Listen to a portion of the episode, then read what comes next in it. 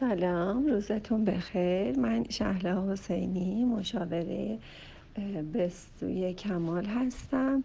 جوابی که برای شما می‌خوام داشته باشم اینه که در کتاب مردان مریخی و زنان ونوسی که مال دکتر جانگری هست و این کتاب حدود سی سال پیش بعد از نوشتنش در امریکا بیش از 80 درصد طلاق ها رو به صورت خیلی فاحش به صورت خیلی مشخص در امریکا تعداد طلاق ها رو کم کرد و این یکی از کتاب های پرفروشی هست که در تمام دنیا به چاپ می‌رسه. به بیشتر زبان ها ترجمه شده و متاسفانه به هر کی میگم این کتاب رو می‌شناسن و متاسفانه قسمت متاسفانش اینه که هیچ کدوم خیلی خوب این کتاب رو نخوندم من توصیه می‌کنم ده صفحه از این کتاب رو هم بخونید همون ده صفحه رو ده بار تکرار کنید ده بار ده صفحه رو بخونید کم بخونید ولی خوب بخونید و متوجه بشید و کاملا در زندگیتون اجرا کنید یکی از مسائل خیلی مهمی که در کتاب مردان مریخ و زنان ونوسی هست اینه که آقایون داستانهای خارج از اتاق خواب و قاطی اتاق خواب نمی کنن و متاسفانه خانم ها این کار رو انجام میدن.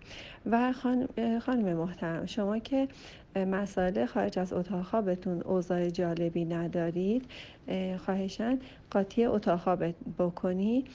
اونجا هم در واقع از دست میدی و حرف می‌رسه به اینکه منظور تو چیه؟ منظور من چیه؟ نمی‌دونم منظورش چی بود. اصلا من تا حالا حرف مهریه نزدم باهاش. نه بیا اونم بزن دیگه. کارو تموم کن دیگه.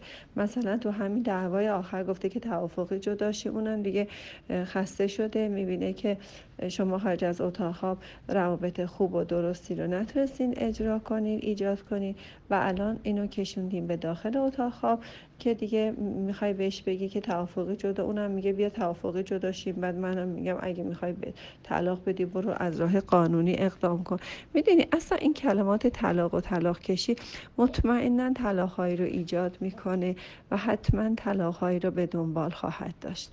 یه کمی اصلا به حرف زدنتون باشید. مسائل وقتی که جالب نیست. مسائل خوب دیگرم خراب نکنید. این مسائل کاملا جدا از هم باید باشه و هیچ ربطی به بیرون از اتاق خواب نداره. روابطتون رو حفظ کنید.